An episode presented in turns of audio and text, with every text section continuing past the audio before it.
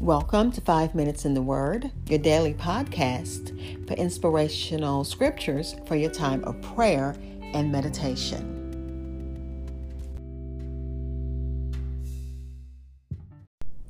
We're continuing Psalm number one hundred nineteen, looking at verses one hundred thirteen through one hundred twenty.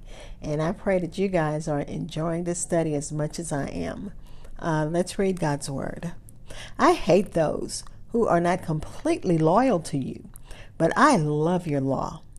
You are my defender and protector. I put my hope in your promise. Go away from me, you sinful people. I will obey the commands of my God. Give me strength as you promised, and I shall live. Don't let me be disappointed in my hope. Hold me, and I will be safe. And I will always pay attention to your commands. You reject everyone who, who disobeys your laws. Their deceitful schemes are useless. You treat all the wicked like rubbish. And so I love your instructions. Because of you, I am afraid.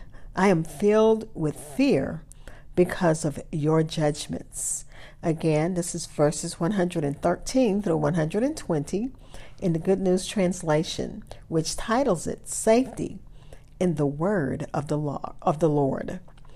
And the um, commentary titles one hundred nineteen number of Psalm, The Greatness and Glory of God's Word. This is stanza fifteen, and the uh, Hebrew letter I cannot pronounce. I will try. Samekh. And it's S A M E K H. And the commentary titles this uh, stanza, Held Up and Supported by God's Word. I'll be back to share the rest. Again, we're looking at Psalm number one hundred nineteen, verses one hundred thirteen through one hundred twenty. The psalmist con- contrasts his love of God's direction with his rejection of the di- divided or double-minded person. The King, the New King James Version reads, I hate the double-minded, but I love your law. You are my hiding place and my shield. I hope in your word. Double-minded people are people who know about God, but are not fully determined to worship and serve Him. They want to do what God wants them to do, but they also want to do what the world wants them to do. And we've all can say that we've straddled that fence before. We want to be godly, but we want to also enjoy the things of the flesh, the things of the world. They want the benefits of true religion, but they want to be able to sin too. The Bible says a double-minded man is unstable in all his ways. And we know that to be true. You can't serve two masters. That's uh, Jesus said that.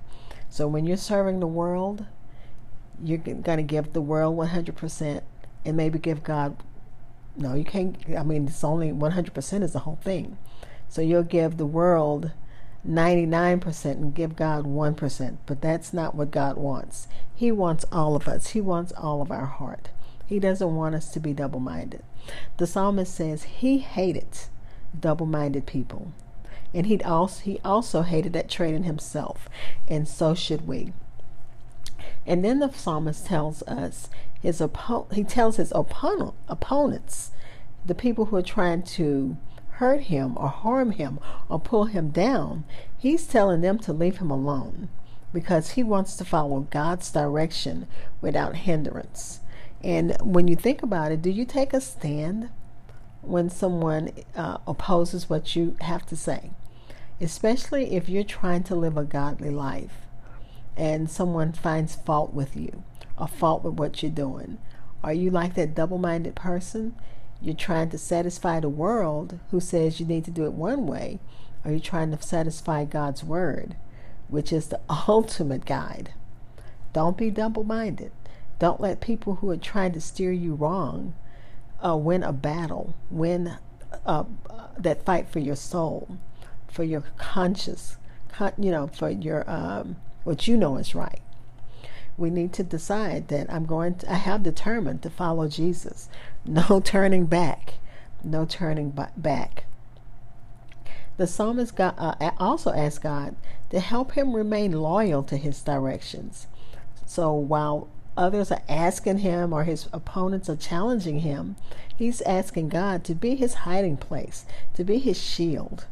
He wanted a life that God, uh, he wanted for God to continue to keep him and to guide him. And he wanted to be able to keep God's directions. The psalmist knew that he couldn't stand before his enemies without God holding him up. And that's true for us too. We're too weak to fight the devil. We can't do it. That's why we have a big brother in Jesus who fights all of our battles for us. And I'm going to end right there because I'm out of time as usual. Let's pray. Father, we thank you for your word. We thank you that we don't have to uh, be double-minded, that we can follow your word and live by your word. We thank you, God, that we can obey your commands as you give us strength. In Jesus' name, amen. Thank you for spending time in God's word with me. Be blessed.